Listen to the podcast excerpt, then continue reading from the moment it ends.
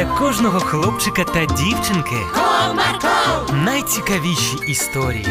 Comarco, Не прогав свій настрій. Comarco. Команда Марка. Привіт!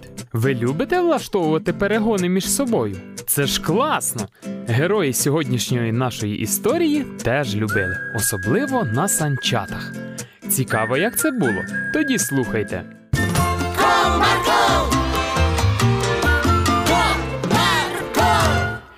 Прокинувшись рано вранці, Іванко побачив білосніжний світ.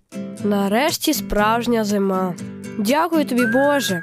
Поспіхом одягнувшись, хлопчик побіг на кухню, звідки доносився приємний аромат свіженьких млинців.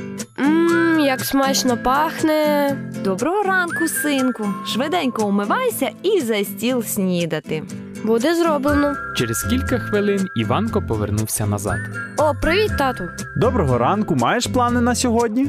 Ми з хлопцями домовилися. Якщо випаде багато снігу, влаштуємо перегони на санчатах. То у вас сьогодні перегони? Так, як добре, що випав сніг. Мені здається, що снігу випало занадто багато.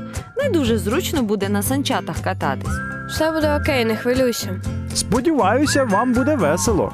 Ну, звичайно ж. А ще мені не терпиться випробувати нові сані.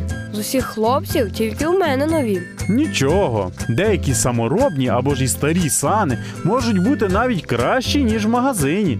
Тому не варто хизуватись своєю обновкою. Принаймні, вони кращі за ті, що були. Поснідавши, хлопчик швиденько одягнувся і побіг нагору. Дорогою він нагнав своїх друзів Костика і Василя, які тягнули за собою саморобні старенькі саночки. Нічого собі. Ми й не знали, що в тебе нові санчата. Так, це мені дядько Микола на новий рік подарував.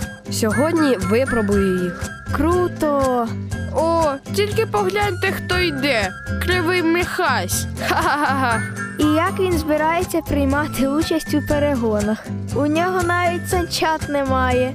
І сам кривий, як качечка. Привіт, Михась. Голосно крикнув Іван, переживаючи, щоб Михась не почув, як з нього сміються хлопці. Привіт! А де твої санчата? У тебе що, їх немає?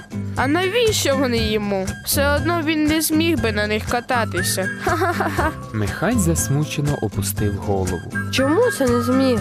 Все він може. Ось, візьми мої. А я побіжу додому, візьму старі. Будемо всі разом кататися. Широка посмішка з'явилась на обличчі Михайлика. Дякую. Я навіть і не очікував, що хтось дасть мені покататися. Ти що, ненормальний? Віддати свої новенькі санчата у цьому кривому? Думайте, як хочете. Михайлик не винен, що кульгає, а все інше він може робити навіть краще за нас. Мені зовсім не складно поділитися з ним. Хлопчик швиденько побіг додому за старими санчатами, навпростець поряд з двором старого дядька Олега, і помітив, як той ледь-ледь рубає дрова для пічки. От бідолаха. Ніхто не хоче йому допомогти. Але ж він сам винен. Завжди сердитим ходить. Промайнула думка в хлопчика в голові. Вдома він швиденько взяв саночки і почав наздоганяти своїх друзів. Ну що ти там так довго? Швидше! Перегони ось ось розпочнуться. Лечу! О, ні, треба дядькові Олегові допомогти. Він так мучиться. Несподівано для всіх, розвернувшись, хлопчик побіг до подвір'я старого. Доброго дня. Я можу чимось вам допомогти? А чому це ти не на горі разом з друзями? Нічого не сказавши у відповідь, хлопчик взявся рубати дрова. Послухай но, Іванко. А чому це ти віддав свої нові санчата Михайлику і замість того, щоб розважатися, допомагаєш старому? Це не тому, що ти віриш в Ісуса? Вірю. А звідки ви дізналися про санчата? Ну, я хоч і старий, але очі ще маю. Пройшло трохи часу, і двір старого заполонила велика кількість дітей. Ну що, зустрічайте переможця. Михась, ставай всередину. Клас, вітаю тебе, Михасю. А ось і другий переможець. Посміхнувшись, поплескав по плечі Іванка дядько Олег. Іване, ти сьогодні показав, що означає вірити в Ісуса. Дякую тобі за це.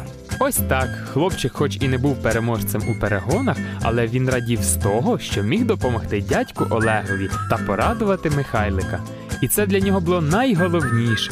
Бажаю вам так само, як і Іванкові, любити Ісуса. Бувайте!